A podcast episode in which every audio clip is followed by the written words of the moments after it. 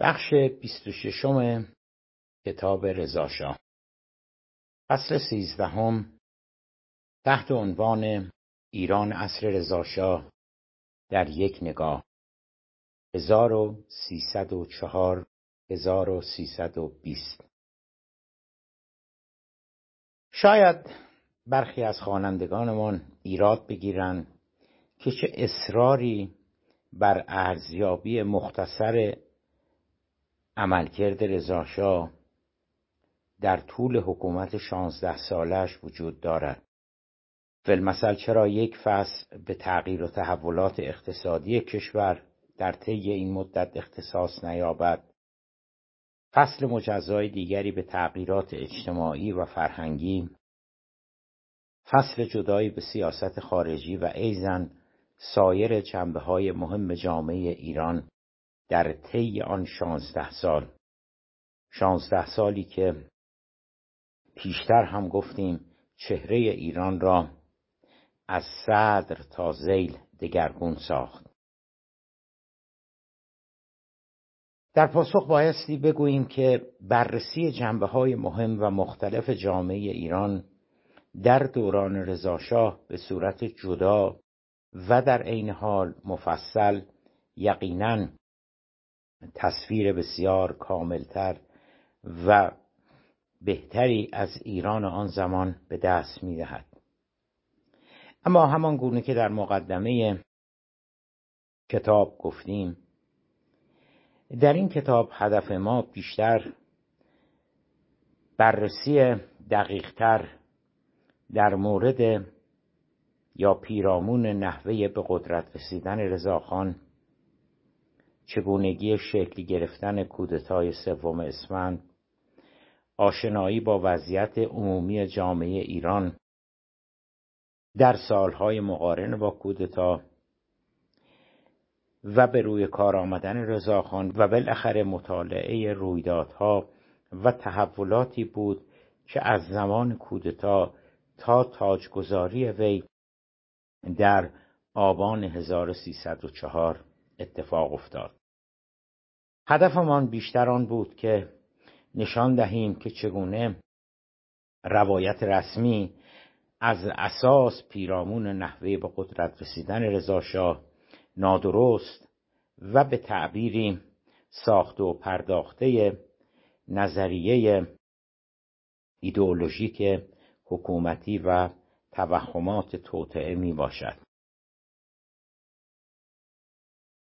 برعکس دوران قبل از تاجگذاری دوران حکومت رضاشاه یعنی از فاصله 1304 که در آبان آن وی تاجگذاری می کند تا شهریور 1320 که از قدرت به زیر کشیده می شود این 16 سال از پیچیدگی های چندانی برخوردار نیست. برای این امر دو دلیل وجود دارد.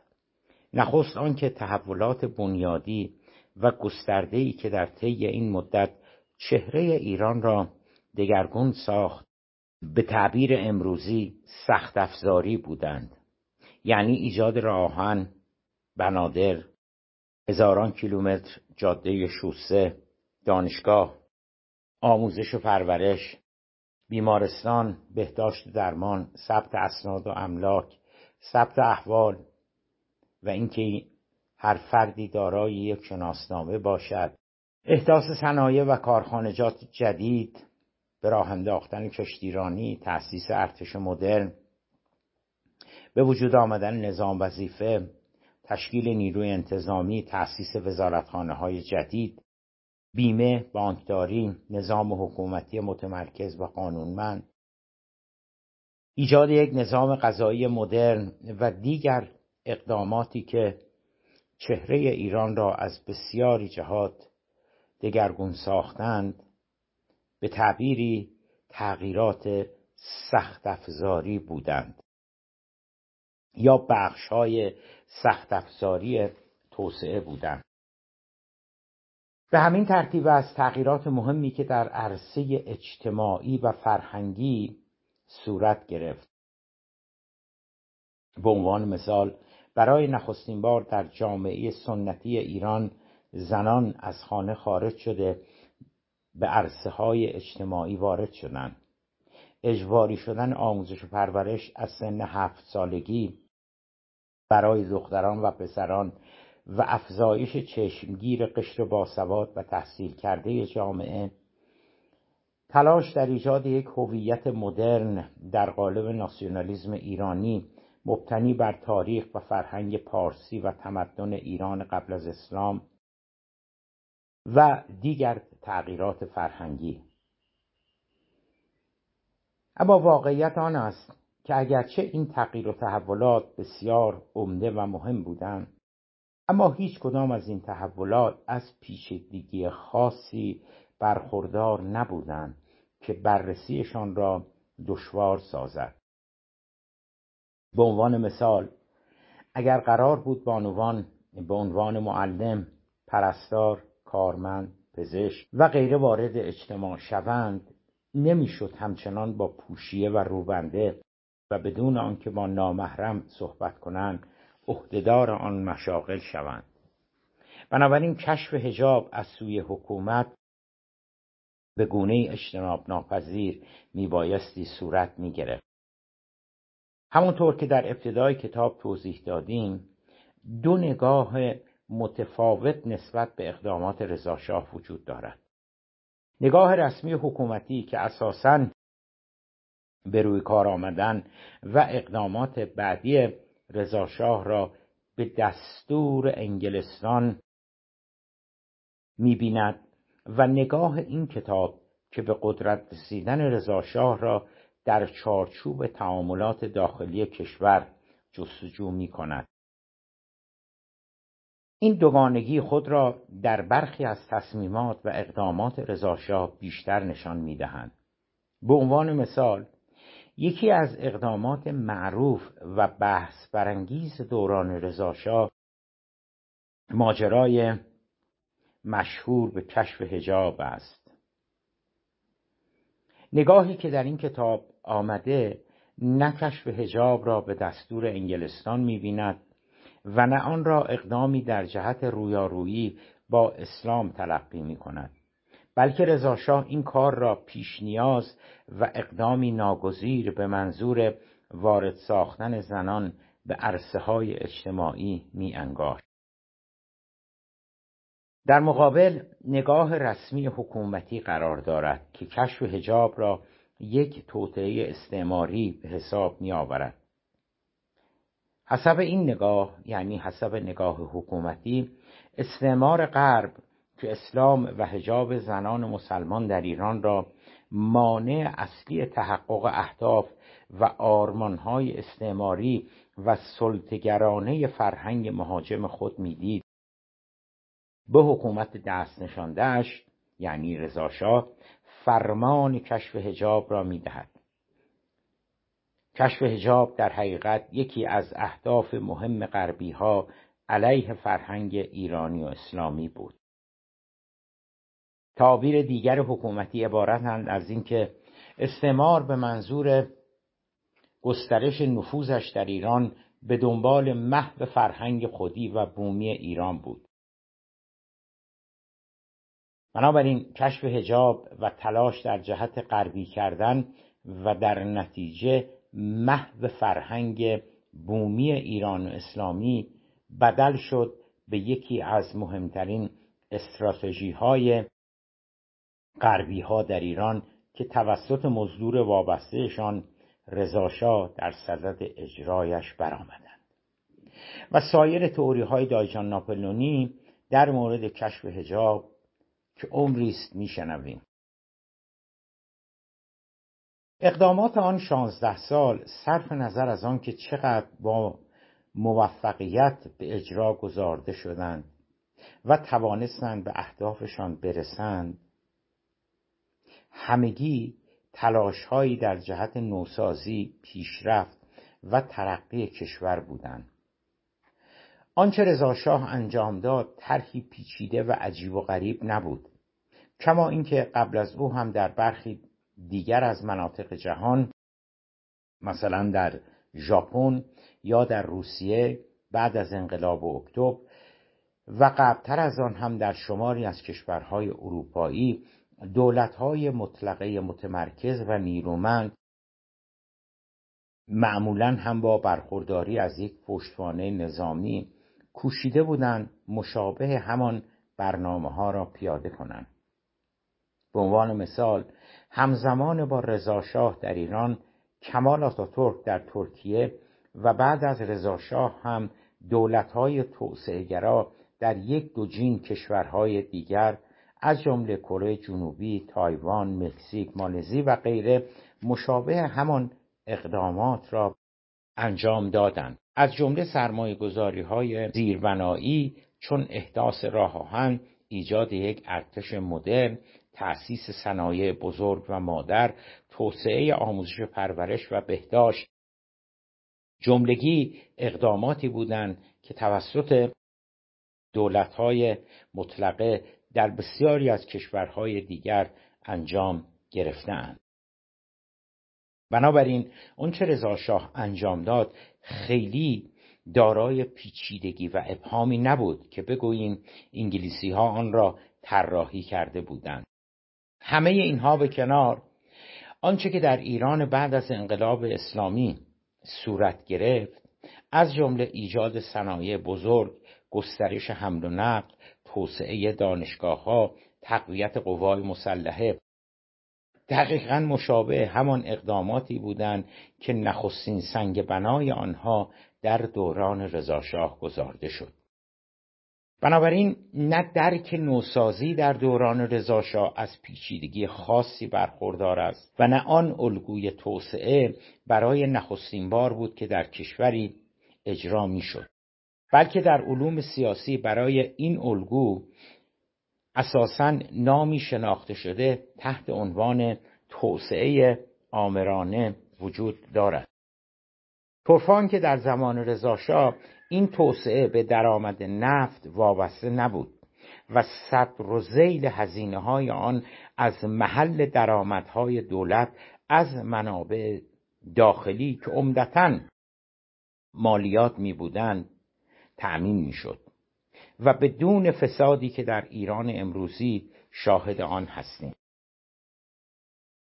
نکته دومی که تحلیل آن شانزده سال را ساده می سازد ساختار قدرت سیاسی حاکم در ایران در طی آن دوران است. نظام حکومتی رضاشاهی در یک نگاه کلی یک سازمان سیاسی یا نظام دیکتاتوری مطلقه بود. در پنج سال بعد از کودتا که طی آن رضاخان به تدریج مسیر خود را تا پادشاهی پیمود این ساختار به مراتب پیچیده تر از شانزده سال بعدی به حساب می آمد. به صورتی که او علا رقم قدرت فراوانی که داشت صرفا یکی از کنشگران در مجموعه سیاسی ایران شمرده می‌شد. در آن قریب به پنج سال اولیه همونطور که دیدیم به جز رضاخان احمدشاه و دربار رجال استخاندار قاجار همچون پیرنیا مستوفی الممالک قوام السلطنه فرمانفرما فیروز و شخصیت های دیگری همچون مدرس مصدق ملک الشعرای بهار عشقی به علاوه مجلس فراکسیون های اقلیت و اکثریت مطبوعات روشنفکران یا منورالفکران رؤسای قبایل و اشایر خوانین و ملاکین بزرگ سفارتخانه های روسیه و انگلستان و سایر نیروهای سیاسی و اجتماعی نیز اجزاء دیگر حرم سیاسی و اجتماعی قدرت را در ایران در طی آن قریب به پنج سال که رضاخان در صدد دست یافتن به قدرت بود تشکیل می‌دادند. بنابراین رضاخان مجبور بود با همه آنها همانطور که دیدیم تعامل داشته باشد. آنها را تحمل کند و در قدرت شریک بداند. همین امر تجزیه و تحلیل تحولات و رویدادهای آن دوره را بسیار پیچیده می ساخت اما از تاجگذاری به بعد قدرت او به سرعت افزایش یافت. او دیگر مجبور نبود هوای کسی را داشته باشد. به مانند همه نظام های دیکتاتوری دیگر شخص اول مملکت بود که تشخیص می‌داد تصمیم می‌گرفت فرمان صادر می‌کرد و تعیین تکلیف مینمود. بهترین انتخاب ها درستترین سیاست ها و پختترین اندیشه ها از آن رضاشاه بود و مابقی قریب به پانزده میلیون نفر جمعیت ایران آن روز صرفا وظیفه داشتند از معظم الله تبعیت کنند.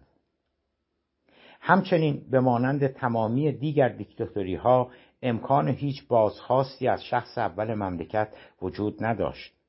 و معظم الله به خاطر تصمیمات و سیاستهایش در برابر هیچ نهادی حساب پس نمی‌داد. یا مجبور به پاسخگویی نبود. از آنجا که ذات اقدس شهریاری عقل کل می بودند و هیچ فکر و انگیزه دیگری جز خدمت به کشور و مردم نداشتند هر کسی با او مخالفت میورزید و یا از عملکرد تصمیمات و سیاستهای ملوکانه انتقاد می‌کرد. قطعا بدخواه ایران دشمن ملک و ملت و وابسته به بیگانگان بود. هر قدر که از 9 آبان 1304 که رضاخان رضاشاه می شود جلوتر می آییم این شیوه رضاشاه در حکومتداری پررنگتر و با جدیت و بیرحمی بیشتری دنبال می شود به نحوی که وقتی به سالهای پایانی آن شانزده سال می رسیم بسیاری از یاران و اطرافیان سابق او یا به قتل رسیدند یا به تبعید رفتند و یا در حصر هستند. در بهترین حالت جان به سلامت برده مهر سکوت بر لب از سایه رضاشاه هم میهراسند. مبادا مورد غضب ملوکانه قرار بگیرند. بنابراین چه در مورد تغییر و تحولات سخت افزاری و نوسازی کشور یا به زم علوم سیاسی توسعه آمرانه و چه در زمینه شیوه زمامداری وی در طی آن شانزده سال واقعا نکته مبهم و پیچیده وجود ندارد که فهم و تبیین آن نیاز به تجزیه و تحلیل گسترده داشته باشد. با این حال نکته که در ابتدای این فصل گفتیم هنوز باقی است. ارزیابی منصفانه. یقینا اگر در ترسیم دوران رضاشاه فقط به حاکمیت آمرانه و دیکتاتوری مطلقه وی توجه کنیم تصویری یکسویه ناقص و غیر منصفانه ارائه کرده ایم. همانند تصویری که بسیاری از مورخین ظرف این چهل یک سال گذشته از رضاشاه ارائه داده اند.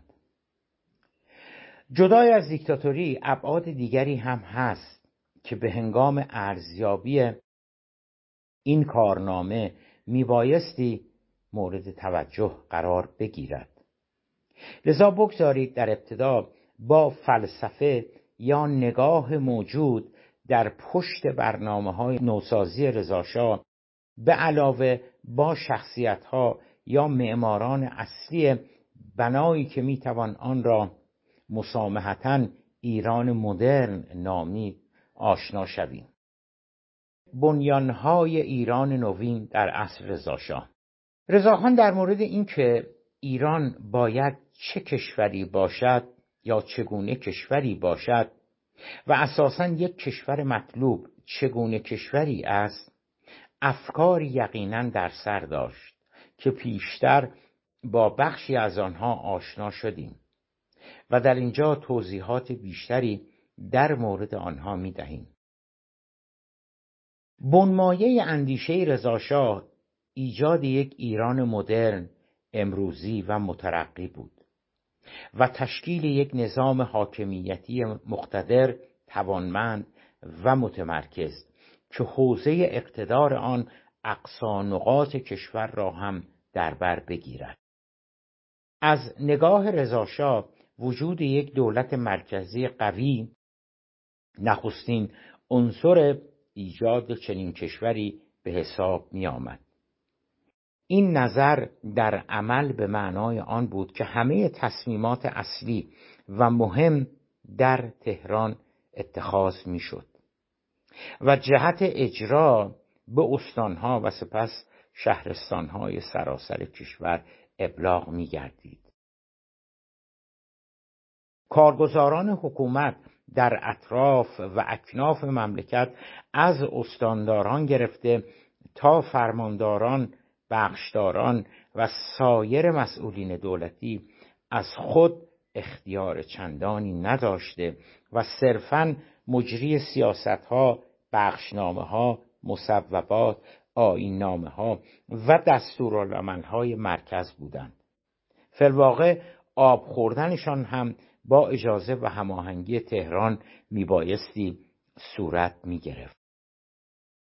همه چیز زیر نظر هیئت دولت و در مرتبه بعدی وزارتخانه های مطبوعه در تهران اداره می‌شد و به طب زیر نظر اعلی حضرت حاجت به گفتن نیست که امور نظامی و امنیتی به علاوه روابط خارجی ایران با کشورهای دیگر به طریق اولا تحت نظارت و فرمان شاهنشاه قرار داشت.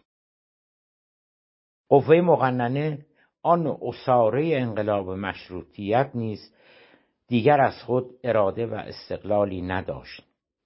قوه قضاییه در پرونده های سیاسی که البته تعداد آنها طی آن شانزده سال به تعداد انگشتان دو دست هم نمی رسید مستقل نبود. اما در دادرسی ها و پرونده های غیر سیاسی از اساس دچار یک تحول بنیادین شد و انصافا در آن شانزده سال دستگاه قضایی به لحاظ نبود فساد یک تحول بنیادی را از سر گذراند. به لحاظ نرمافزاری یا درستتر گفته باشیم نرمافزاری توسعه ناسیونالیزم یا ملیگرایی را با مقداری تسامح می‌توان ایدئولوژی رضاشاه و به طبع نظامش تعریف کرد.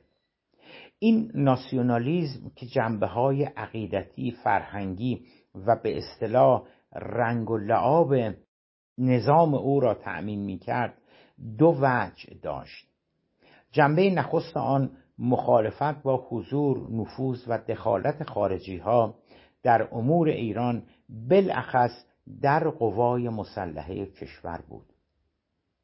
و بود دوم علاقه به فرهنگ و تمدن ایران قبل از اسلام یا پارسیگرایی بود. شاید یک دلیل ضدیت رضاشاه با بیگانگان شرایط ایران در مقطعی بود که شخصیت سیاسی و اجتماعی وی دیدیم که داشت شکل می گرفت مقطعی که روسیه و انگلستان در ایران نفوذ زیادی داشتند بعد از انقلاب اکتبر در سال 1296 نقش روسیه مقدار زیادی کاهش پیدا می کند.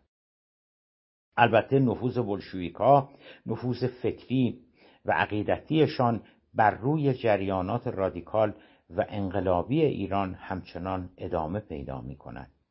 ولی این دوران با افزایش قدرت و نفوذ انگلستان همراه است یعنی دوران بعد از انقلاب اکتبر رضای نوجوان همانطور که دیدیم از سن چهارده سالگی که وارد لشکر قزاق شد تا زمان کودتا تحت فرماندهی و امربر روسا و بعدا هم انگلیسی ها بود.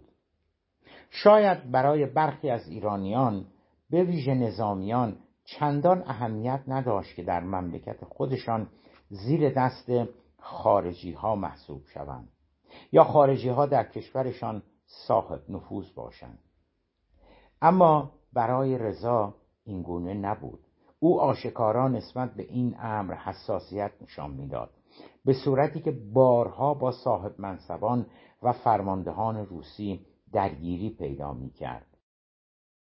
او در سطحی وسیعتر نیز نسبت به نفوذ بیگانگان در کشور احساسات تلخ داشت یکی از عوامل ضدیت او با خارجی ها وابستگی و اتکاع بسیاری از هموطنانش بالاخص اشایر و قبایل جنوب و غرب کشور به انگلیسی ها می بود وابستگی که به طب زمینه نفوذ بریتانیا در ایران را رقم می‌زد. نقل قول. وقتی رضاخان به قدرت رسید قسمت قابل ملاحظه از جمعیت ایران به جای وابستگی ملی به ایل قوم یا قبیله خود وفادار بودند. یا به واسطه سالها فرمانداری یا مسلحت اندیشی دل به یکی از قدرتهای خارجی سپرده بودند. اشایر جنوب برای جلب حمایت بریتانیا حتی با یکدیگر رقابت هم می‌کردند.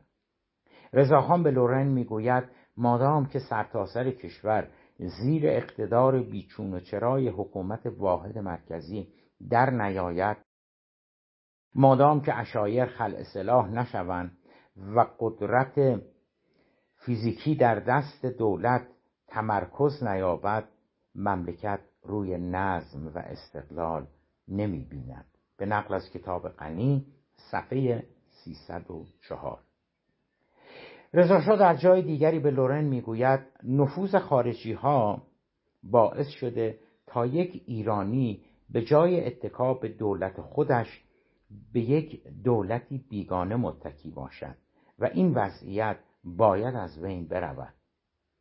همان نقل قول صفحه 305 حساسیت او فقط نسبت به انگلستان یا فرماندهان روسی لشکر قزاق نبود.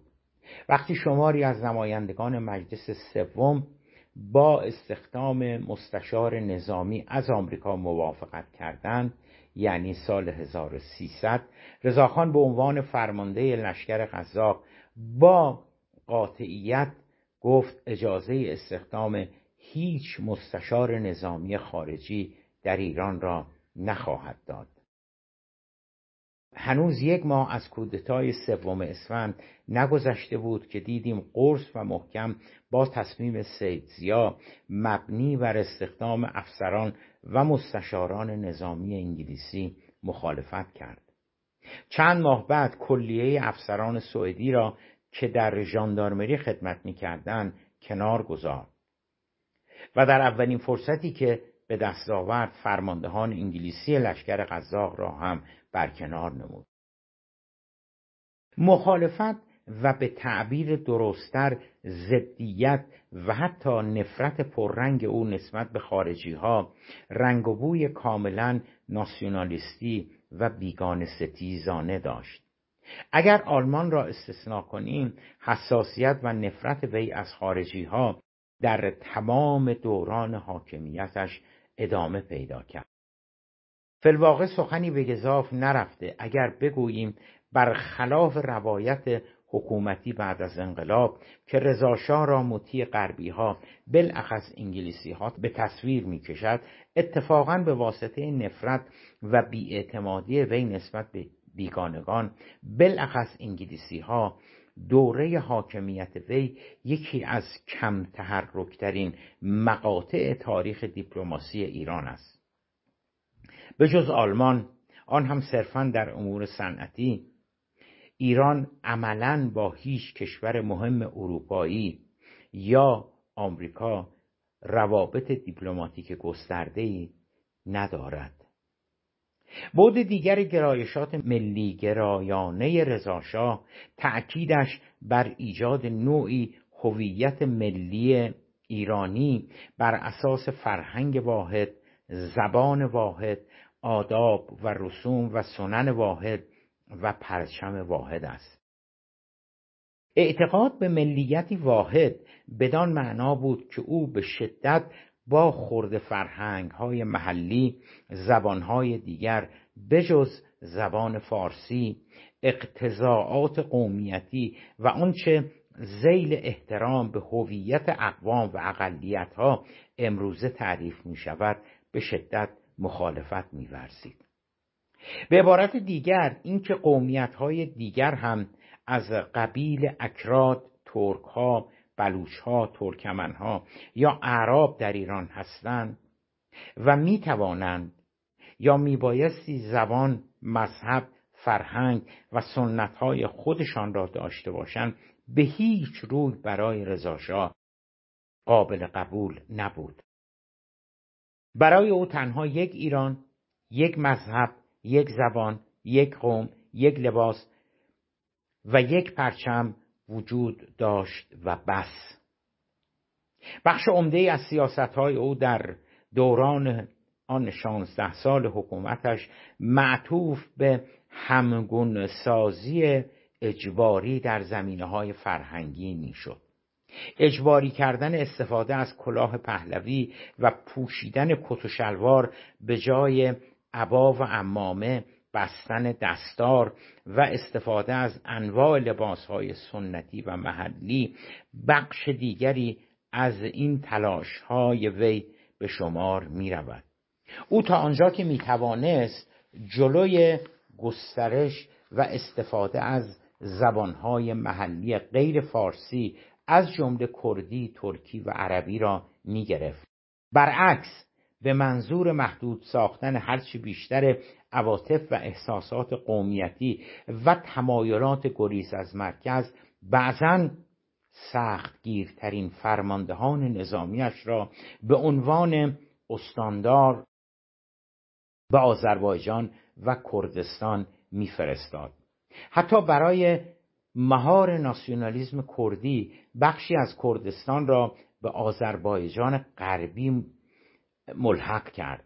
یکی از استانداران نظامی سختگیر وی در آذربایجان مکالمه به زبان ترکی را در ادارجات دولتی قدغن کرده بود و کارمندانی را که در حین خدمت به این زبان صحبت می‌کردند جریمه می‌کردند.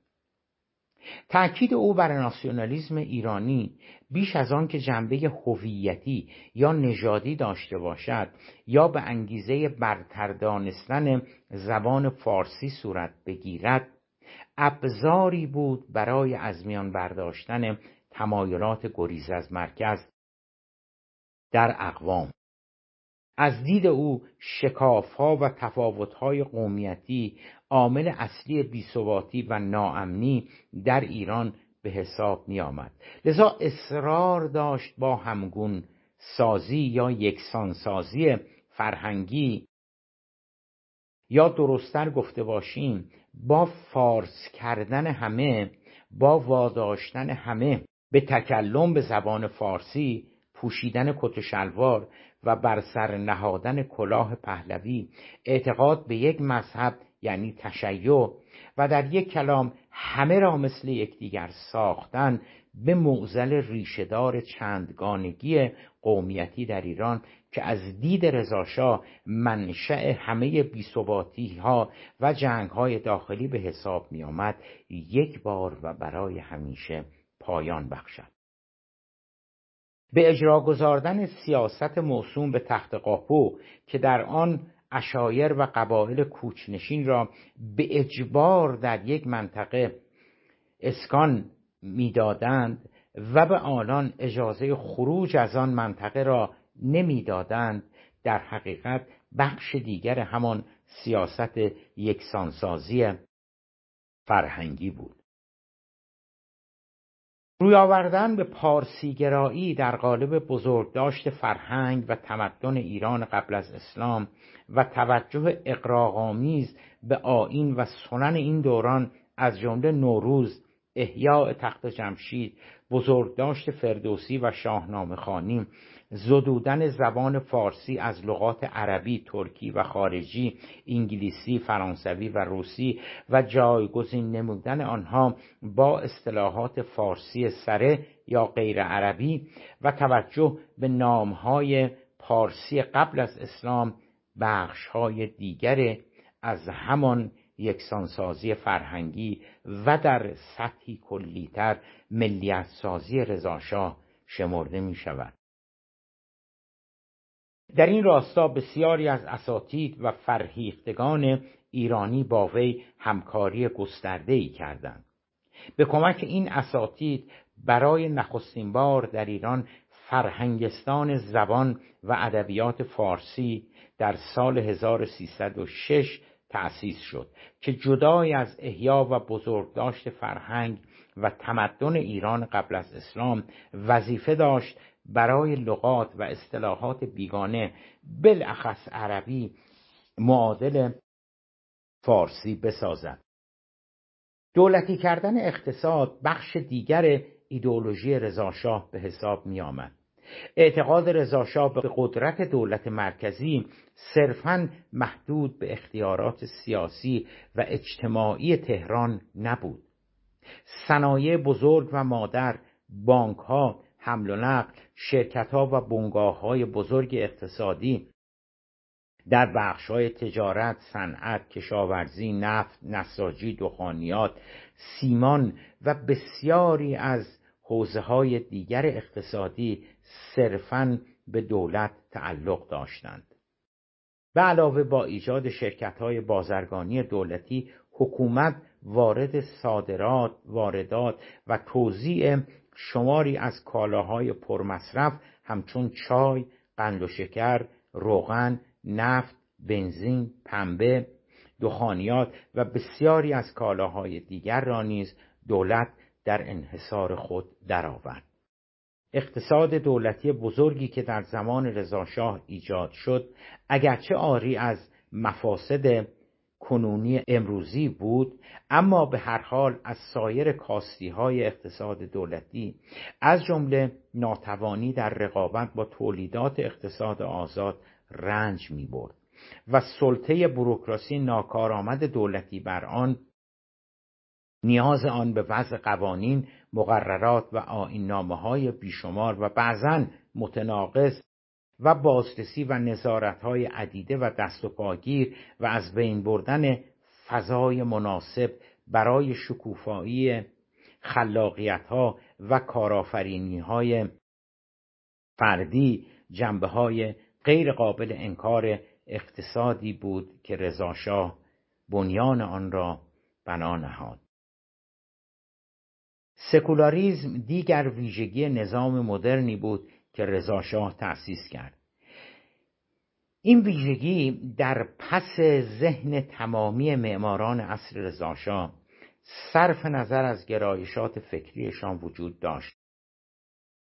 چه چپگرایان همچون سلیمان میرزا اسکندری چه لیبرال های از قبیل فروغی تقیزاده داور یا علی اکبر سیاسی و چه آنان که همچون تیمورتاش یا تدین گرایشات سرمایهداری داشتند جملگی در مورد حاکمیت سکولاریزم متفق الرأی بودند.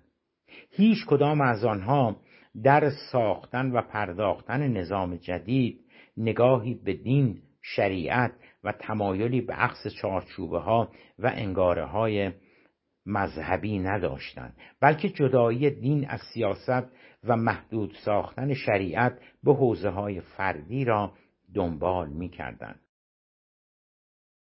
البته برخلاف آنچه در روایت حکومتی به رضاشاه و معماران نظام وی نسبت داده می شود آنها ضدیتی هم با اسلام نداشتند فلواقع دلیلی برای رویارویی حکومت با نهاد شریعت و روحانیت وجود نداشت مرجعیت شیعه به زعامت مرحوم آیت الله عاشق عبدالکریم حائری مؤسس مدرسه فیضیه قوم و بعدها مرحوم آیت الله الحسن اصفهانی اساساً پایبند به سنت دیرینه علما و مراجع شیعه مبنی بر جدایی دین از سیاست و عدم دخالت روحانیت در امور سیاسی و حکومتی بودند به استثنای ماجرای کشف هجاب که باعث برهم خوردن کوتاه مدت آرامش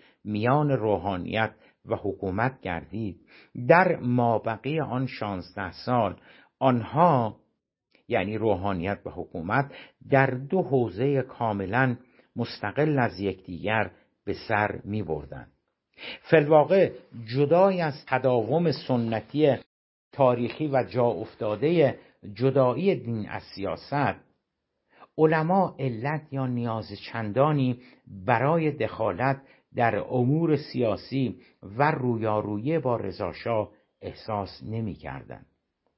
چون اساسا جهتگیری های کلی نظام در تعارض و یا به چالش کشیدن اسلام نبود حتی در قضیه کشف هجاب هم که امروزه به عنوان جدی ترین دلیل ضدیت رضاشاه با شریعت عنوان می شود دیدیم که قصد و قرض حکومت از کشف هجاب نه مواجهه با اسلام که در حقیقت هموار کردن راه برای ورود بانوان به عرصه های اجتماعی می بود اگرچه پذیرش آن با توجه به حجم گسترده تبلیغات علیه رضاشاه دشوار است اما بسیاری از معماران عصر رضاشاه از جمله خود رضاشاه اتفاقا اعتقادات دینی داشتند.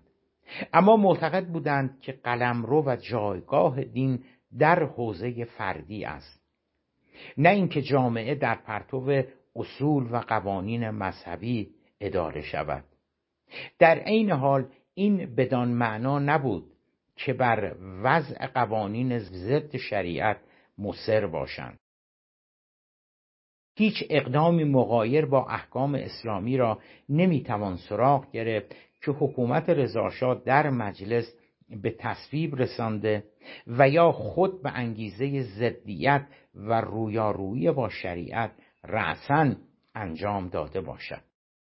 یکی دیگر از اصلی ترین وجوه اصر رضاشاه تأکید بر توانمندی نظامی ایران بود.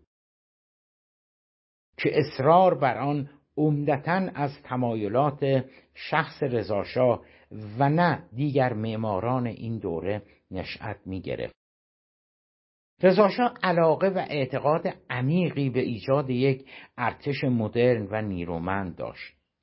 البته چنین تمایل و اصراری کم و بیش در همه نظام های اقتدارگرا دیده می شود گویی برخورداری از قوای مسلحه نیرومند و مطیع برای آنان نوعی پشتوانه روانی به همراه می آورد رضاشاه هم از این قاعده کلی مستثنا نبود و به نظر می رسد توانمند بودن ارتش را معادل قدرت ایران و قدرت حکومتش می‌دانست.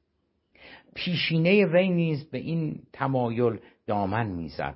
و نبردهای متعددش با قبایل و اشایر و سایر نیروهای گریز از مرکز چه در سالهای قبل از کودتا و چه بعد از آن این اعتقاد را در او نیرومندتر هم می ساخت آنقدرها طول نکشید که در جریان پیکارهایش به اهمیت نیروی هوایی پی برد.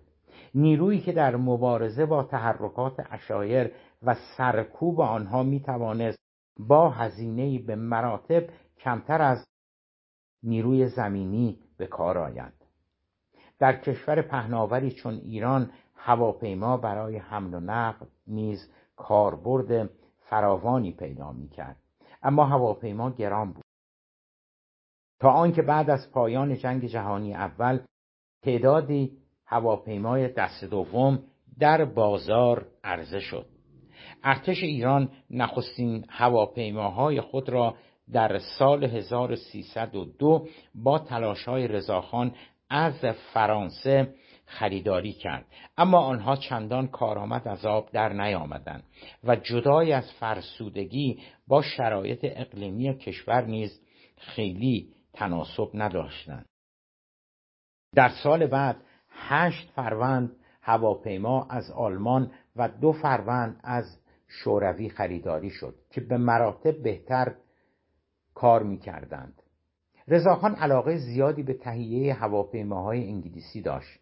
او کارایی آنها را از نزدیک دیده بود. به علاوه لوازم یدکیشان را می‌شد به صورت ارزان از عراق و خلیج فارس به دست آورد.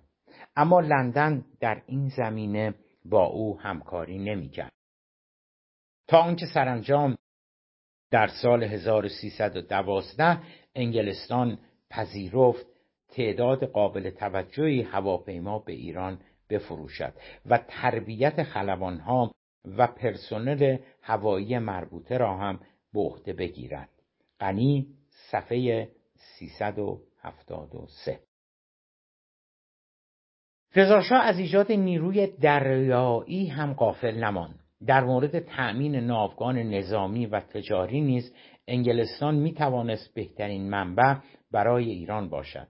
اما به واسطه ملاحظاتی که حضور گسترده انگلستان در خلیج فارس برای این کشور ایجاد می‌کرد و نیز گران بودن کشتی های انگلیسی دولت ایران مجبور شد تجهیزات نیروی دریایی خود را از آلمان و روسیه خریداری کند. با این همه رضاشاه بیشترین تأکید را بر روی نیروی زمینی میگذاشت. تأسیس یک دانشکده افسری بزرگ و مدرن داخل پرانتز همان که امروزه به نام دانشکده امام علی می‌شناسیم ایجاد پادگانهای وسیع و مجهز در مناطق حساس نظامی تشکیل نیروی زرهی، تجهیز توپخانه و اعزام افسران ایرانی به اروپا به منظور آشنایی با تسلیحات و پیشرفت‌های نظامی مدرن از جمله دیگر اقدامات رضاشاه در خلق یک ارتش مدرن و مجهز به حساب می آمدن. او نسبت به توسعه قوای مسلحه علاقه شخصی داشت و بدون تردید هیچ بخشی از نظام جدید به اندازه ارتش مورد توجه و تأکیدات و مراقبت های شخصی وی قرار نداشتند. او هیچ گونه سهلنگاری و تعلل در پیشرفت امور نظامی را نمیپذیرفت. صبحها همزمان با طلوع آفتاب و قبل از صرف صبحانه از پادگانها و مراکز نظامی مستقر در تهران بازدید می‌کرد. بسیار پیش آمده بود که پیرامون مشکل یا خرابی که مدتی قبل اتفاق افتاده بود از مسئولان زیربط توضیح پیشرفت کار را می‌خواست. یک نگاه آماری به وضعیت ارتش طی 20 سالی که رضاشاه قدرت را در دست داشت مبین میزان توجه او در این زمینه است. در سوم اسفند 1299 که کودتا اتفاق افتاد. مجموع قوای مسلحه ایران اعم از خود لشکر غذاق به علاوه نیروی ژاندارمری به زحمت به چهارده هزار تن بالغ می‌شد. 20 سال بعد در شهریور 1320 که او توسط روسها و انگلیسی ها از سلطنت خل و مجبور به ترک کردن شد ایران از یک ارتش مدرن 120 هزار نفره شامل نیروهای زمینی، هوایی و دریایی به علاوه 20 هزار نیروی ژاندارمری برخوردار شده بود. البته مراد ما به هیچ روی سه گذاردن بر گسترش نظامیگری در دوران رضاشاه نیست برای کشوری در وضعیت ایران قطعا مناسبترین و ارزنده ترین سرمایه گذاری ها آن بود که سرمایه گذاری و دارایی مملکت بر روی تعلیم و تربیت بهداشت محیط زیست حمل و نقل صنایع و کشاورزی صورت می گرفت نه خرید توپ و تانگ و تفنگ. منتها رضاشاه ضمن آنکه به مانند بسیاری از نظامهای مطلقه اقتدارگرا نیرومند شدن قوای مسلحه را به مسابه اقتدار سیاسی خود می‌دانست تأسیس و توسعه ارتش را برای خود یک رسالت تاریخی نیز به حساب می آورد. منتقدین رضاشاه فروپاشی و تسلیم ارتش ایران در جریان حمله متفقین در شهریور 1320 را دلیلی بر پوشالی بودن ارتش مدرنی می‌دانند که وی ایجاد کرد حالان که در این مورد باید چند نکته را مد نظر داشت که راویان حکومتی تعمدن یا سهون در نظر نمی‌گیرند. اولا حمله به ایران فوقالعاده ناگهانی و برقاسا اتفاق افتاد. به صورتی که نه دولت نه ارتش نه ژاندارمری و نه هیچ یک از ارکان نظامی و نه هیچ یک از ارکان نظام کوچکترین علم و آگاهی از آن نداشتند ثانیا هیچ دستورالعمل منسجم هماهنگ و مشخصی خطاب به نظامیان و فرماندهان از جانب فرمانده کل قوا یعنی رضاشاه مبنی بر مقاومت صادر نشد برخی از فرماندهان تسلیم شدند برخی مقاومت کردند و گروه سومی منتظر امریه از جانب فرماندهان به سر می. نکته سوم که نیروی نظامی مهاجم از نظر نفرات، تجهیزات و تسلیحات به قدری بر ارتش رضاشاه برتری داشت که هیچ بختی برای موفقیت ایستادگی ایرانی ها واقعا متصور نبود. فراموش نکنیم که ارتش های روسیه و انگلستان که به ایران حمله کرده بودند پیش از آن توانسته بودند در اروپا در برابر ارتش آلمان بیستند.